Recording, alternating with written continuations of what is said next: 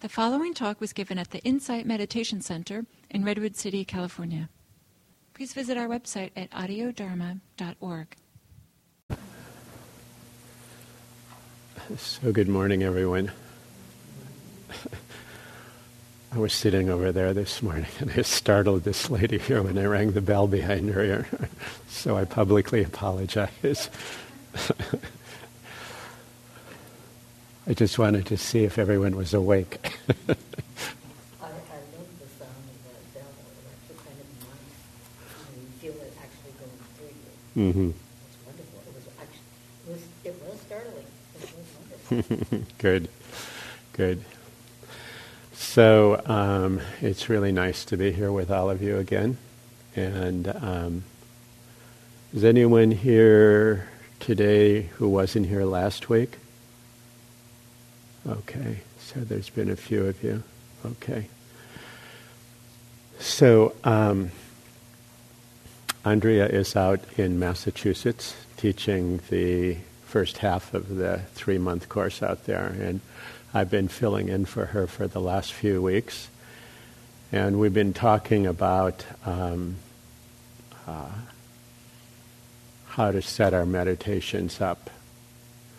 Um, uh, different aspects of wisdom, how to cultivate different aspects of wisdom, and uh, then the importance of setting the meditation up so that we can actually um,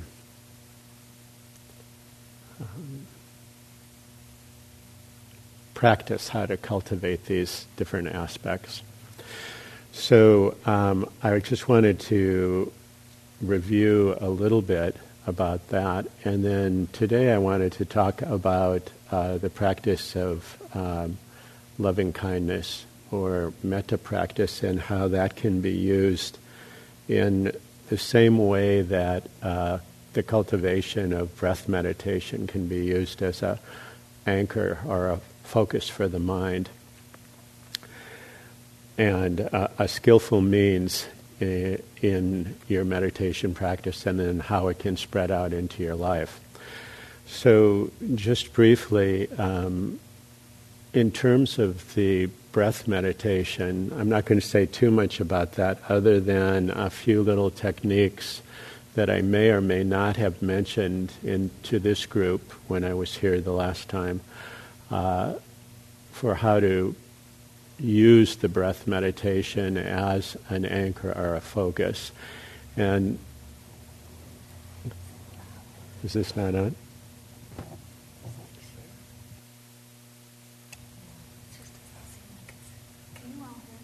Can you can hear now? Okay, good.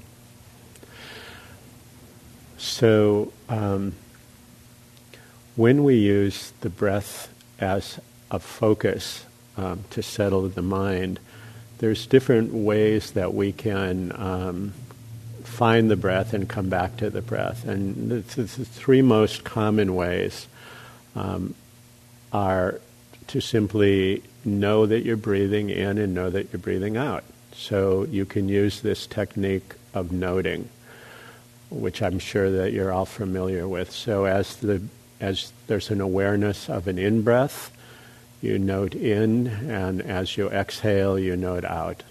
So, so the mind then drifts and wanders, and when you realize that it's drifted and wandering, you simply bring the attention back to the breath with this noting practice of in and out, in and out as the breath arises and passes away. So that's one very simple um, technique.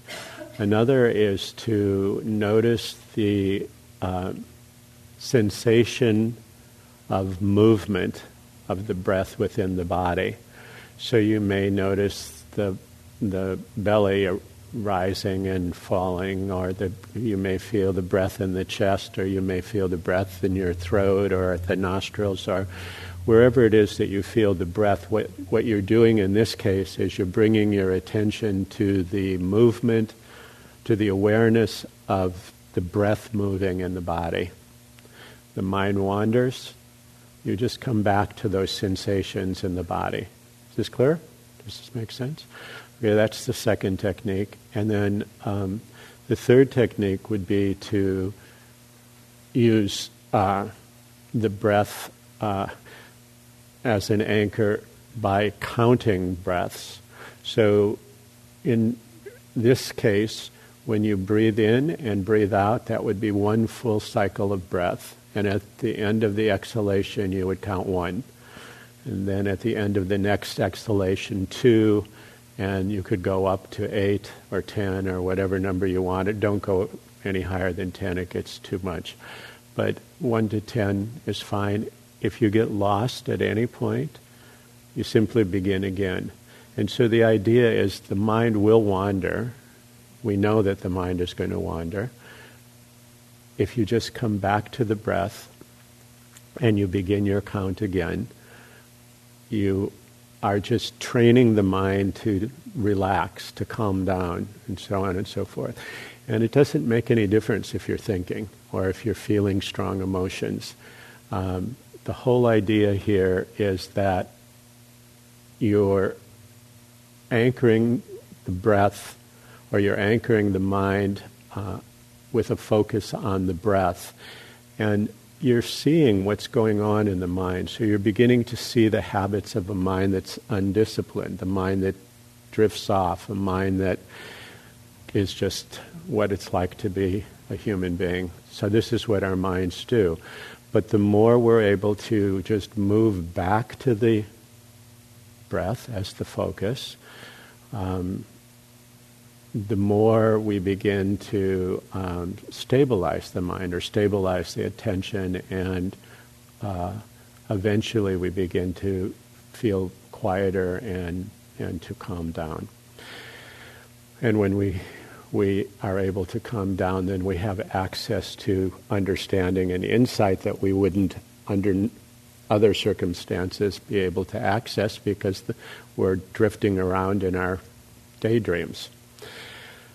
So, using the breath is a very, very powerful and effective um, tool.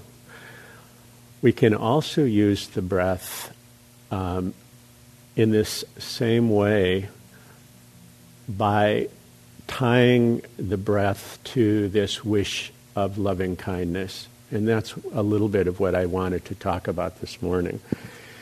So I just want to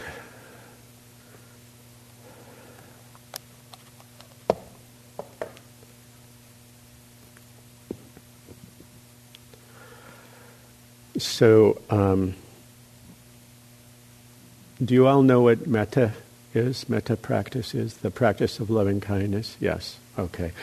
So, um, this practice of goodwill and friendliness is basically it's another dimension of insight practice. And um, when we meditate, and when we're trying to refocus the, bre- uh, the mind onto the breath or onto the metta wishes or phrases, um, we're actually um, teaching ourselves to be tolerant and patient. These qualities are being developed because because we don't easily uh, settle down, or most of us don't. So so meditation teaches us these beautiful qualities of patience and tolerance, and it shows us the importance of these qualities. Because I don't know about you, but for me, I'll try to, you know, practice the focusing of the mind, and I can really get impatient with myself. I can really get unkind towards myself um, and not even realize that that's happening. So the more I meditate, the more I see what's going on, the more I see the need and the purpose and the role of patience, and the more I'm able to sort of allow that quality to arise and take root in me. So um, this this practice of loving kindness and this practice of learning to be patient and tolerant, um, actually it it creates a wish within me to be more friendly and caring towards myself and towards other people. So it just naturally inclines you in that direction. And I wanted to say something here for those of us who don't necessarily take to the phrases so easily, as though that's going to make us somehow feel um, friendly and, and loving. Um, it's more about the wish that's under that phrase. It's more about cultivating an attitude. It's more about actually using your imagination. So you don't necessarily, any more than we can sit down and then suddenly just switch gears and start to think of, or start to focus on our breath immediately, which is what we talked about last week we can't just say, may I be happy and may I be well, and think that everything else is going to go away. All the other constellation of experiences and thoughts and, and feelings that we're having, that, that doesn't necessarily just drop. But slowly we begin to cultivate a wish and an attitude that's more friendly and caring.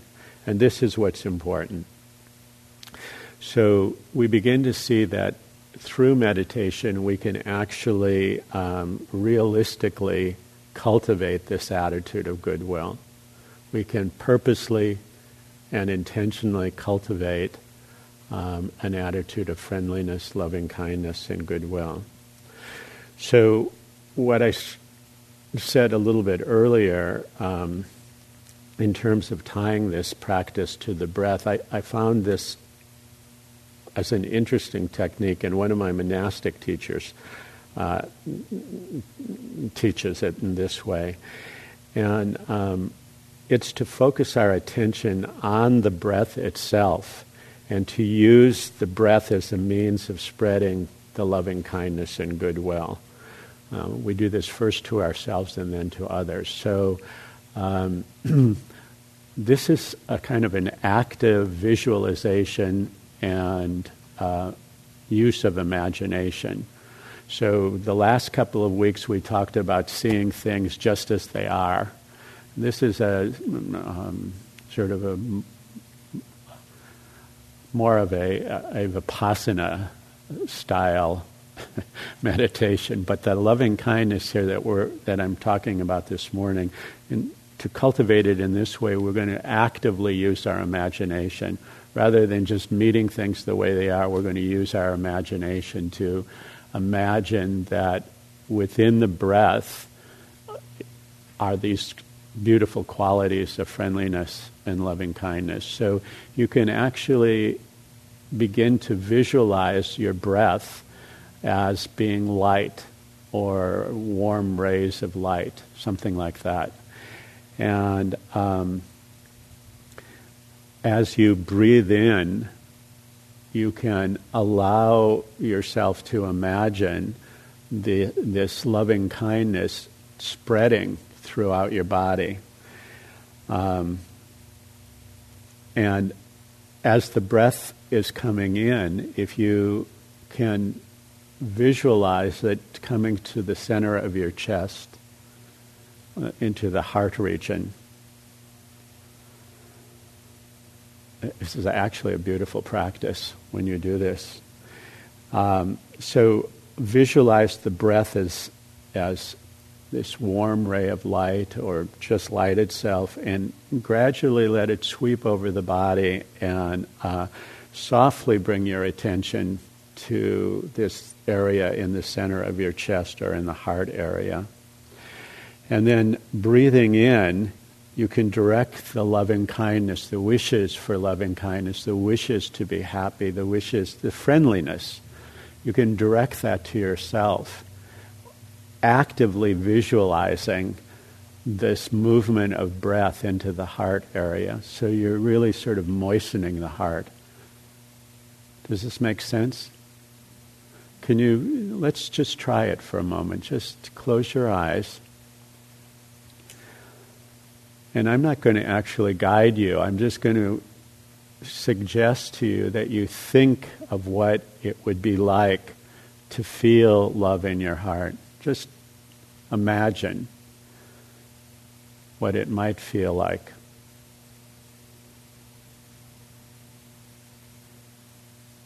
And then as you breathe in, allow that feeling of friendliness and goodwill towards yourself to just sweep over your body. And then softly focus your attention on the center of the chest, around the heart. And allow these feelings of goodwill and friendliness to fill you up.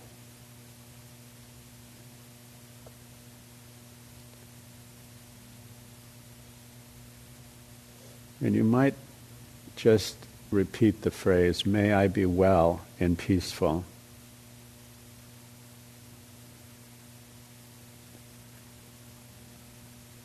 May I be well and peaceful.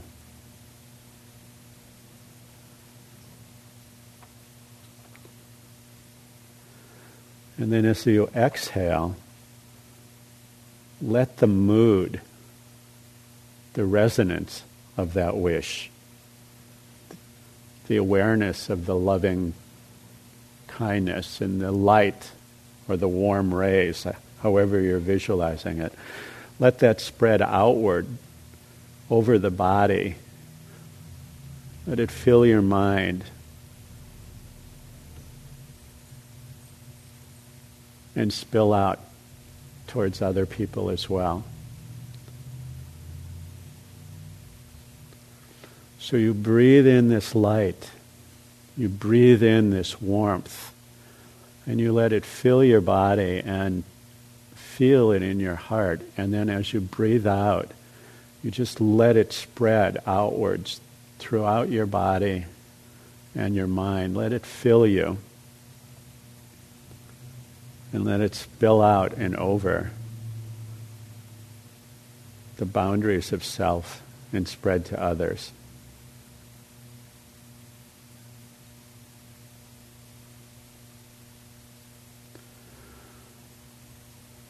So stay, stay with your eyes closed for a moment and um,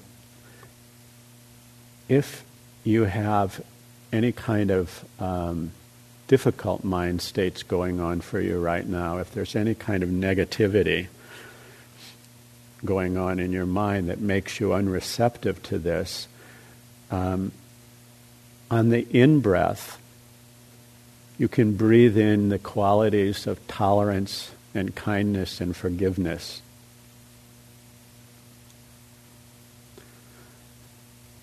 So you're recognizing that you do have difficult mind states going on, and you're treating those with kindness. You're, you're just breathing in the qualities of tolerance. You can be with these things, you can be patient with these things you can forgive yourself for having these mind states. There's, you're not choosing to have them, they're just there.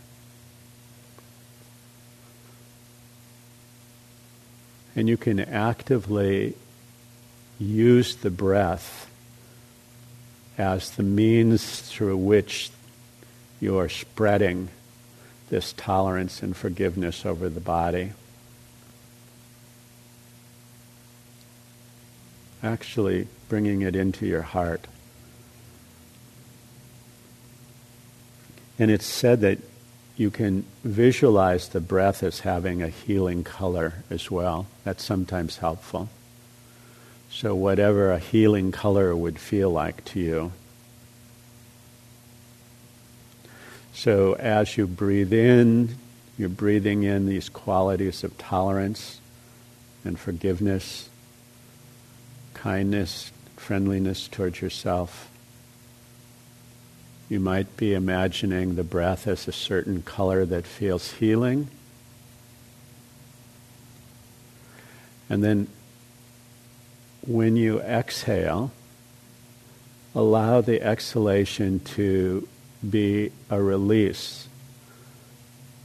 You're releasing stress and worry and all those feelings of negativity and extending that release throughout the body and mind just as you filled the body and mind with a sense of loving kindness before.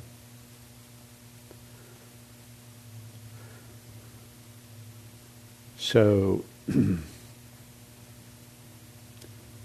can open your eyes if you like when you're ready.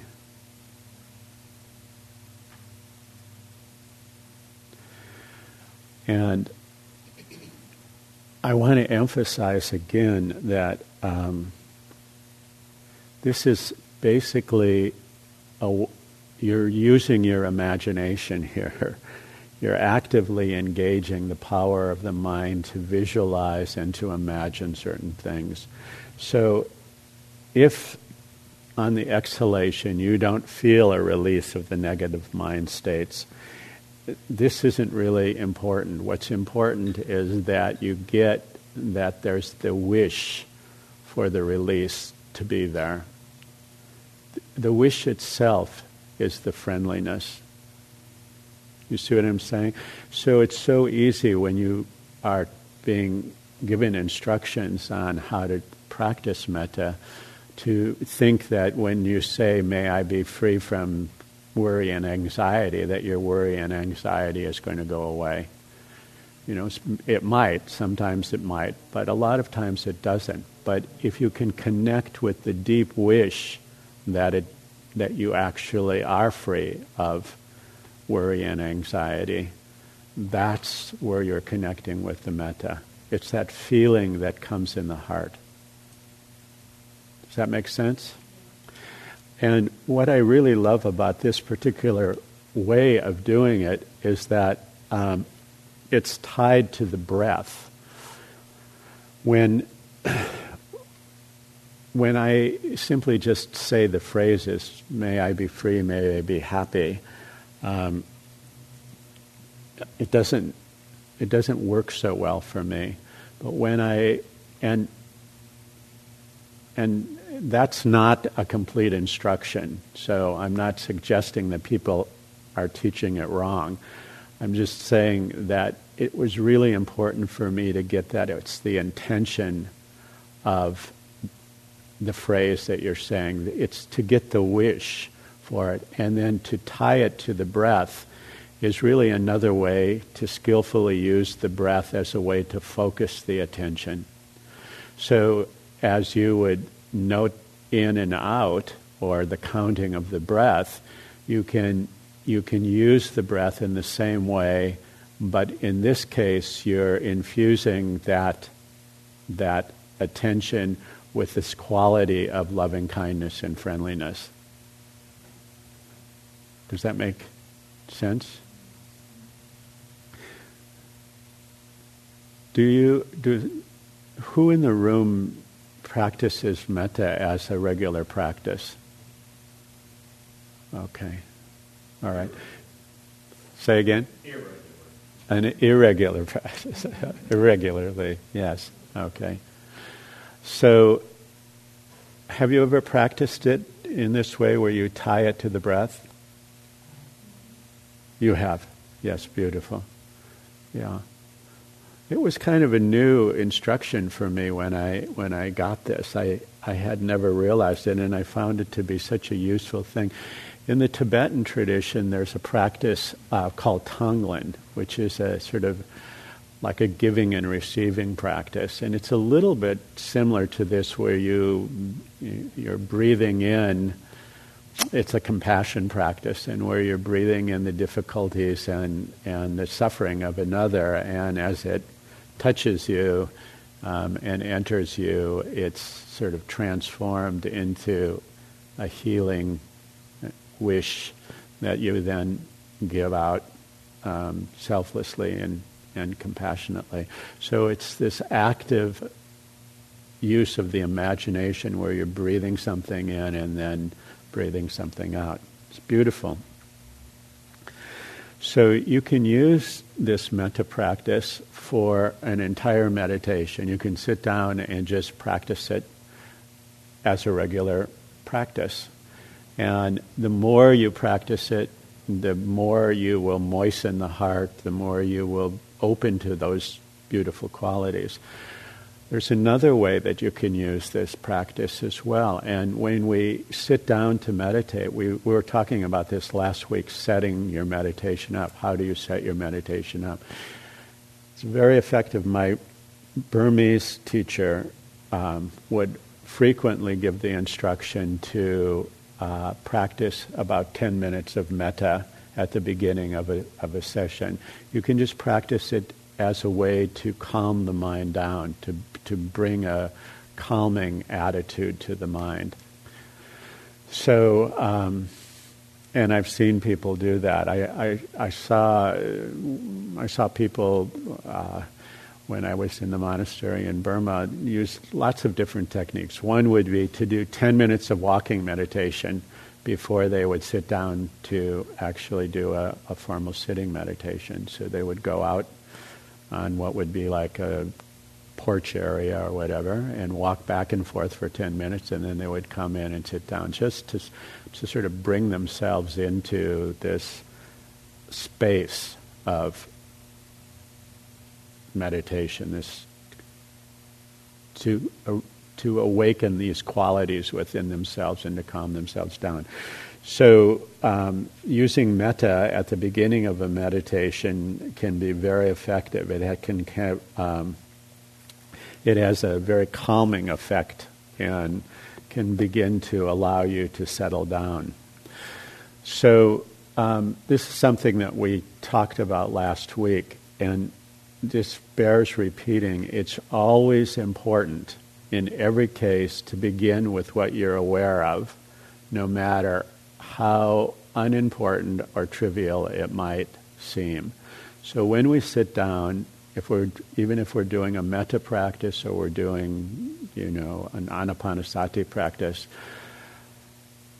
when we sit down if our knee hurts or if we have an itch in the center of our back that we can't scratch to pretend that we don't have that to pretend that our knee is completely fine is a complete um, distraction. So it's really important to let the mind rest with exactly what is present.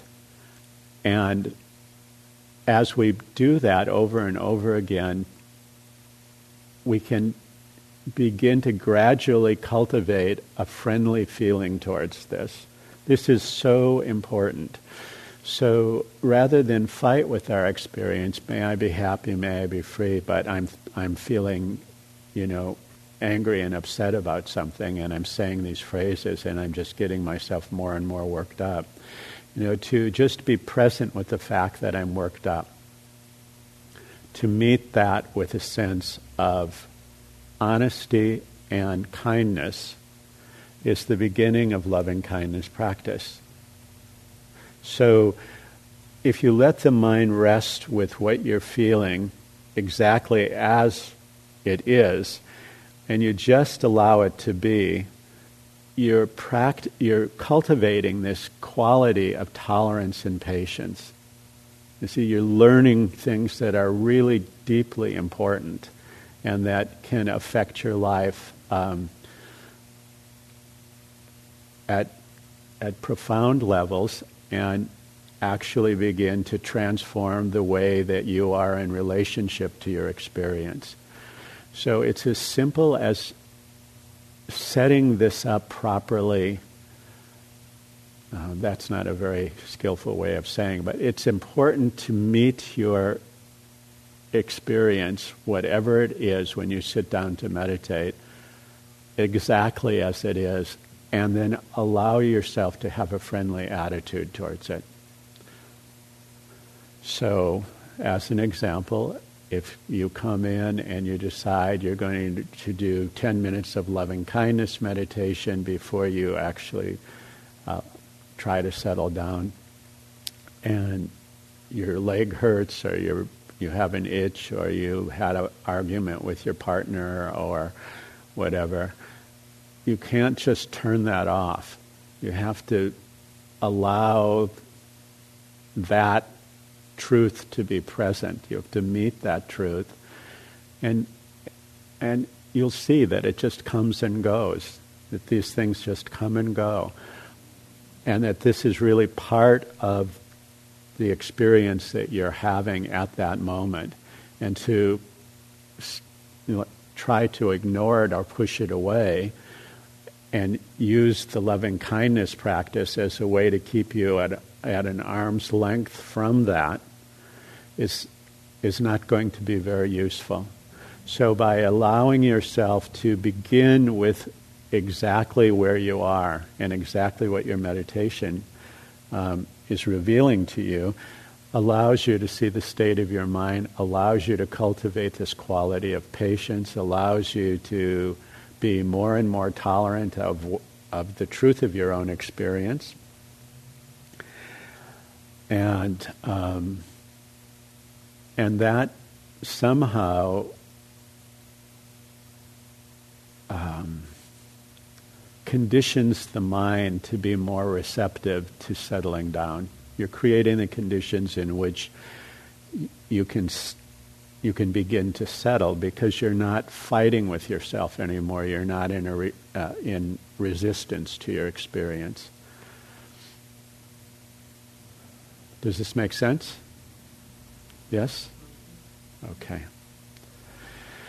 So when you do this, it's also important to recognize if if you're feeling any sense of um, doubt, like, oh, this isn't working, I'm never going to get this, or guilt about this, that, or the other thing, or if this is too much work, I'm just I'm just going to drift. I'm just being. It's important to recognize if these qualities are coming up in your mind. You see? So by meeting your experience, by meeting the truth of what's going on when you sit down, you can sometimes see, oh, I'm being lazy here. I'm being, you know, I'm just not sure that I can do this, or I don't believe that this is ever going to produce anything. What can I hope to get by just following my breath or saying these nice phrases to myself. So you begin to see what's, what's present in the mind. And when you begin to see what's present in the mind, and when you're cultivating this wish for friendliness, and when you're using the breath, you know, as a way to anchor your attention to these wishes of friendliness, you can begin to address these these habits of mind with kindness and friendliness.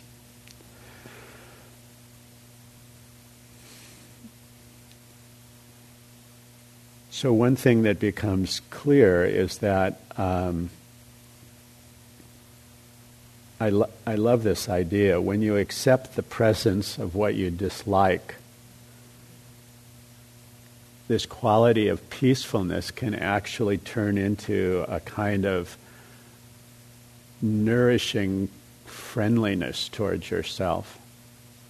It seems counterintuitive, like, I don't like this, this is really difficult, I want it to go away. But by resisting whatever it is that you want to go away, you seem to, we seem to get caught by it even more. By simply turning towards it and allowing it to be known, doesn't mean that we're accepting it or appro- doesn't mean we're approving of it. Let's just say we sit down, we're angry, we've got a negative mind state. It doesn't mean we're approving this kind of thing. It simply means that we're acknowledging that it's present and it's through this meeting and accepting of the presence of whatever the mind state is that we begin to feel peaceful. We be, how does this work? I don't know, but this is the way it seems to work. We begin to feel peaceful, and this actually begins to create this quality of friendliness and kindness that we can, can experience for ourselves. And once we experience it for ourselves, we can let it spread out towards other people as well. But the trick here, if there is a trick, is that we need to be patient and kind enough towards ourselves to actually encounter what it is that is so objectionable to us. Because it can be something very major or it can be something minor. It's a preference. I wish that things, I wish that the room was warmer, I wish that the room was cooler. And this can just really distract us. So, um, so it's by turning towards what is that we begin to um, feel the freedom of acceptance, which is basically we're, we're putting down the resistance, we're releasing. In all of these practices, uh,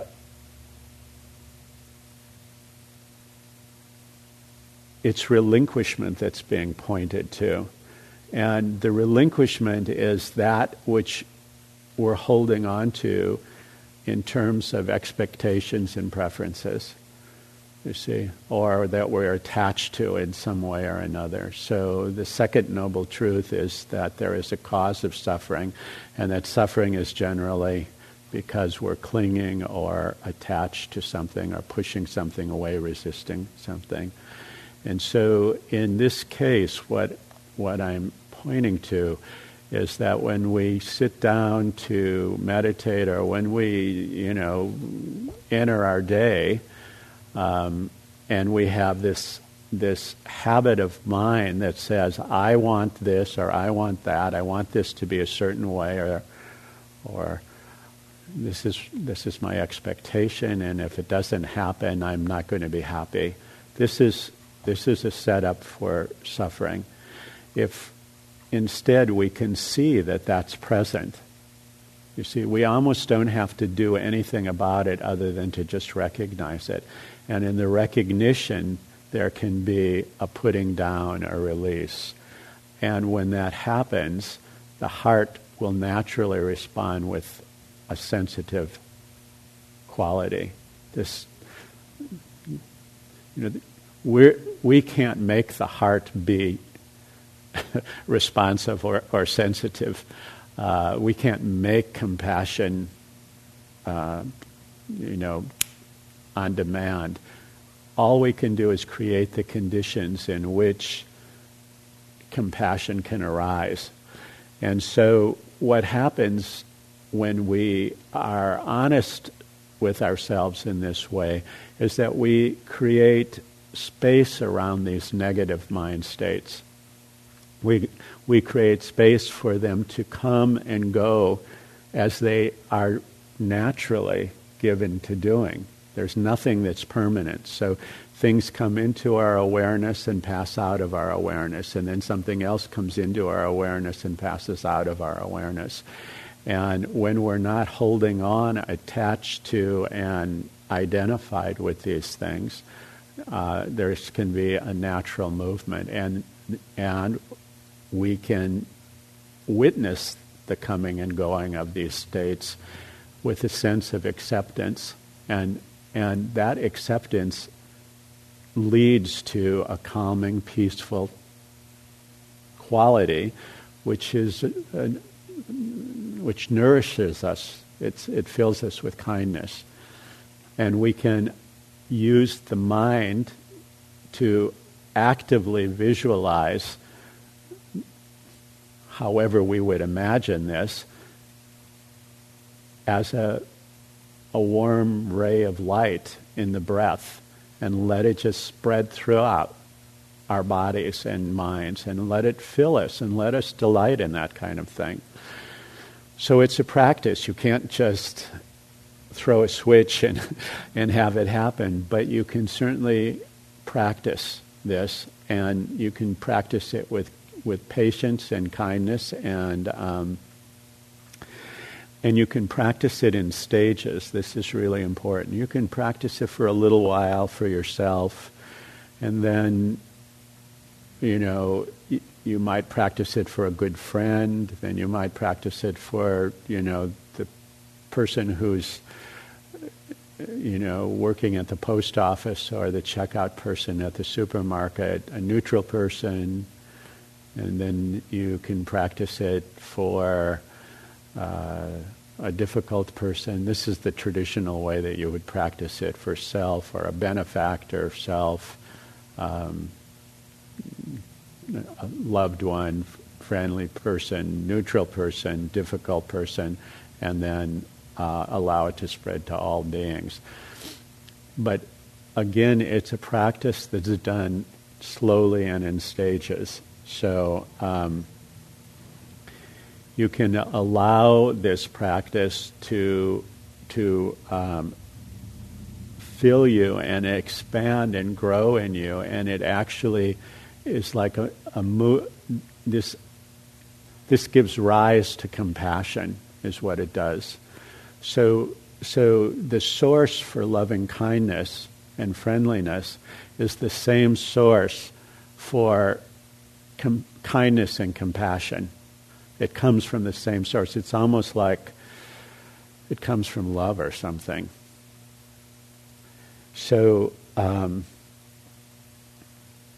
when you think about that and you think about spreading love and kindness, it's also important to remember that you don't have to love everyone in the world in order to wish people well. You don't have to love me in order to wish me well. You don't have to love the Congress in order to wish them well. Though it would be a lot easier in that case. So this is this is also important because um, there are all all sorts of con- like psychological considerations that would that might come into to play uh, where people might not feel safe wishing someone well or wishing them loving kindness, or they may feel vulnerable or something like that. Um, this wish is an unconditional wish. It's just a wish that it doesn't have any boundaries to it, and it's it's not like it's there's this much loving kindness, and then um, if you use this up, you're out of loving kindness. So, by simply allowing yourself to be um,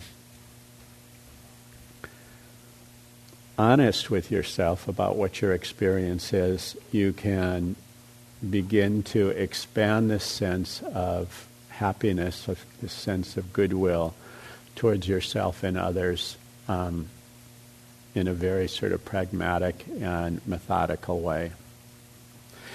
And this, this sense of kindness then broadens the mind beyond our personal perspective.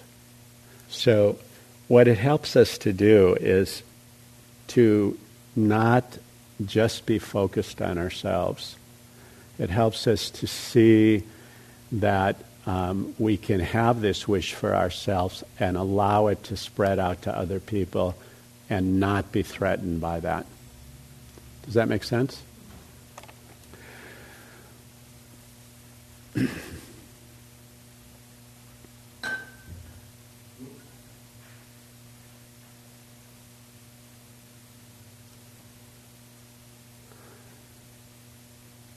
So I think that's that's what I want to. That's about as much as I want to say here, um,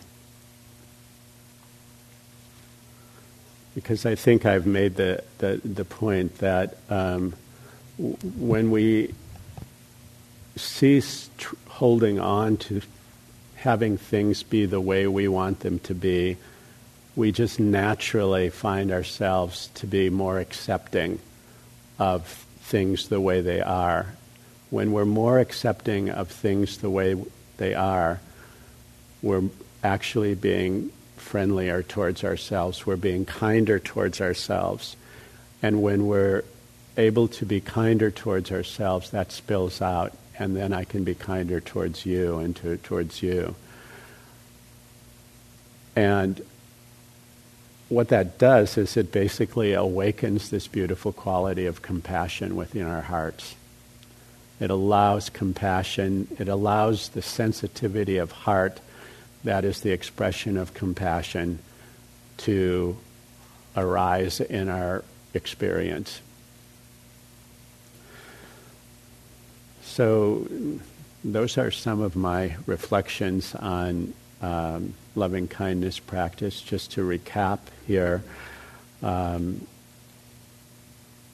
the one of the main points that I wanted to make here was that loving kindness practice can be tied to breath practice, our breath meditation, in this very direct way, and you can actively use the uh, the qualities or the the technique of visualization and imagination in your meditation um, to uh, cultivate these deep qualities within yourself.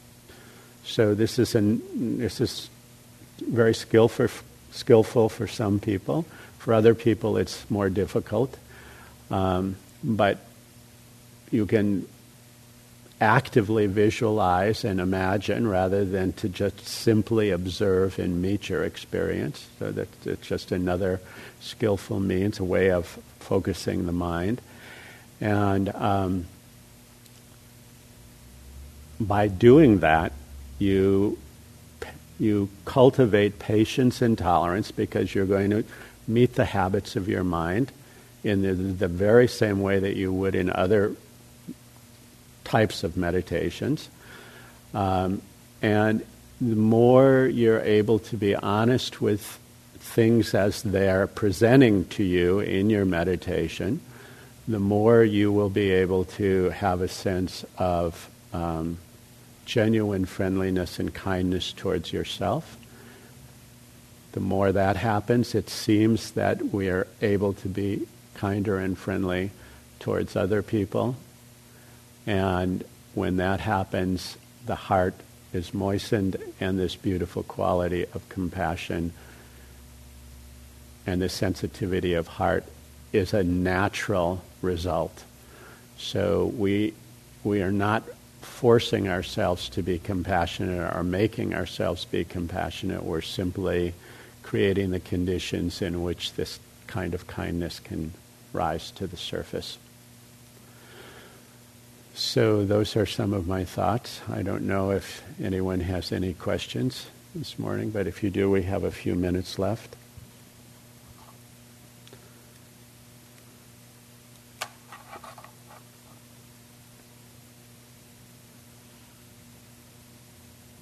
No? Arthur? Pardon? I always have a question.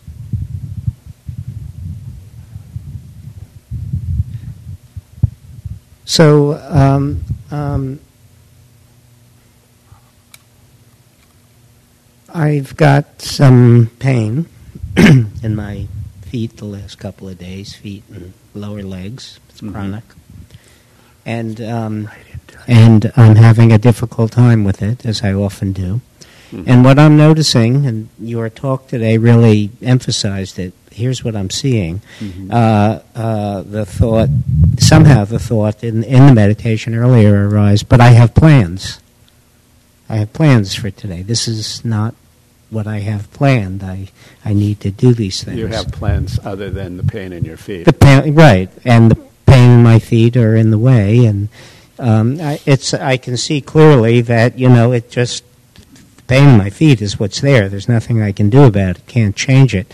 And there's a there's a spaciousness, a quality that opens up. Mhm. As soon as that happens, there's this is what my question is about. The very first thing I see is that on the other side of that is I don't know what that landscape looks like. What the landscape there looks like, but the habit of mind is such that Uh-huh. uh, uh, this is a little bit vague.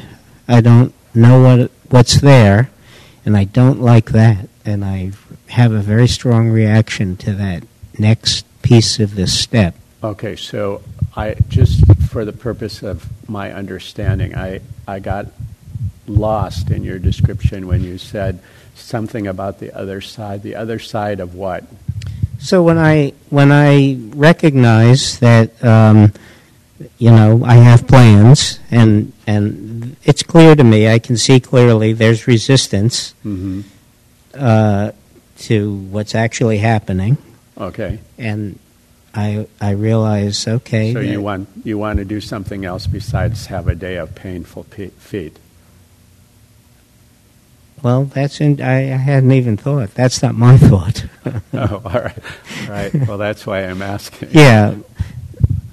No, I, I so I I see. Um, um, okay, the pain in the feet is what's here, not my plans. That's real, um, and there's an acceptance of that, and there's some space around that when I accept it.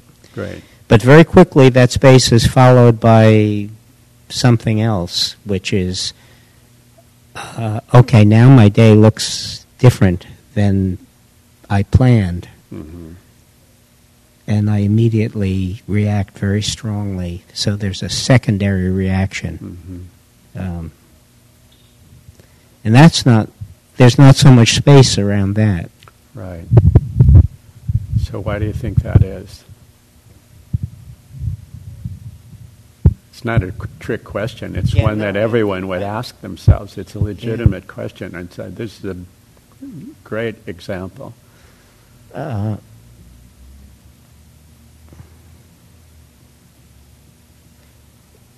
well, here in this space right now, I don't have an answer to that. Uh, it's something. It's a good. It's a good question, and I will reflect on it later. I don't. I don't know. So when you say that um, the day looking different than you planned um, uh, doesn't feel as good to you as the day that you had planned, does that feel like a, contraction of some sort?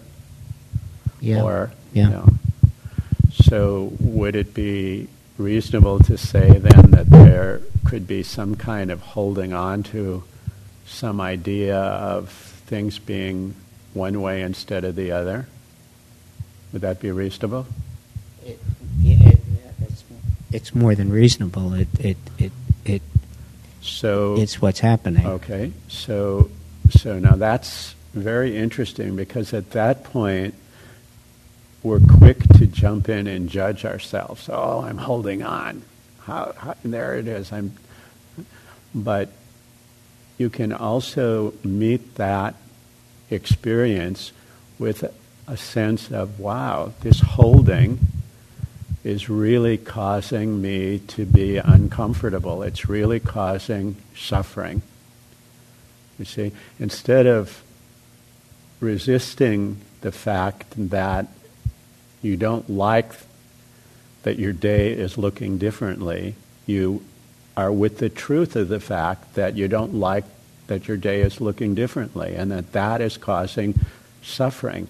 And when you see that suffering in that way, the heart is sensitive to that, and the heart will respond with a kind of a compassionate response. Now, you might not feel all warm and gu- gushy like sometimes compassion feels, but in fact, that's the value of meeting your experience exactly where it is, for or of meeting your experience as it presents itself to you, because until you do, until we do, let's not make it personal, but until we can do that, we're denying a part of ourselves. We're denying the truth of our experience, and we are filtering what's actually going on. And as long as we do that, we're just on a like a gerbil wheel going around and around and around. We're doing the same thing over and over and over again. This is where kindness and compassion really comes in because of course who wants to have painful feet when you want to go out and do nature photography and you need to walk around. I understand that completely. I also understand what it's like to want something and to have my preferences um, thwarted or frustrated. And that's the quality of suffering. And that quality is a human quality. I've had that same experience, and I'm sure that everyone in this room has had that very same experience. And so that's another way that compassion expresses is, can express itself or can be known. It's like you see the common humanity in that very experience. And so that's some, this is a beautiful example of how by setting your meditation up properly, whether you're setting it up the way we were talking last week or whether you're setting it up using loving kindness, allows you to be kinder and kinder and kinder, more and more loving, more and more genuinely loving towards yourself and accepting towards yourself than you ever could be before. And when that happens, you naturally it's, it's just natural to feel more peaceful and calm. Does that make sense? It's just now, when you're not resisting, when you're not fighting with yourself, you can just feel this is the way things are and I can accept this, you know, or this is the way things are and they're being accepted. It, that space that's created around the knot of clinging, the knot of holding, that contraction, is, is the metta, is the loving kindness, is this intention to be honest, to be friendly, to be, you know, to, to treat yourself with that kind of respect. It's a, it's a subtle and nuanced thing, but it's that simple. So when you're giving an instruction like metta. This doesn't come so naturally to me, as you may have figured this out, but um, it's a real practice for me to do the loving kindness practice because I I'm I tend to be more um, straight vipassana, and it's hard for me to use imagination and visualization, or it's not as natural for me to do it but I really see the value in it. I can I see how you can use this as a skillful means to get to that very place. So my natural way would be to just see it. But I could get to that through using loving kindness. I could get to that place of saying, here's the resistance, here's the suffering, here's the root of it. It's nothing more than that. It's suffering right there. Is a good question, a good example. Thank you. Was that clear to folks? Did that make sense? Yeah, this is just a way that you can be really, truly, honestly kind to yourself and to see what's actually going on.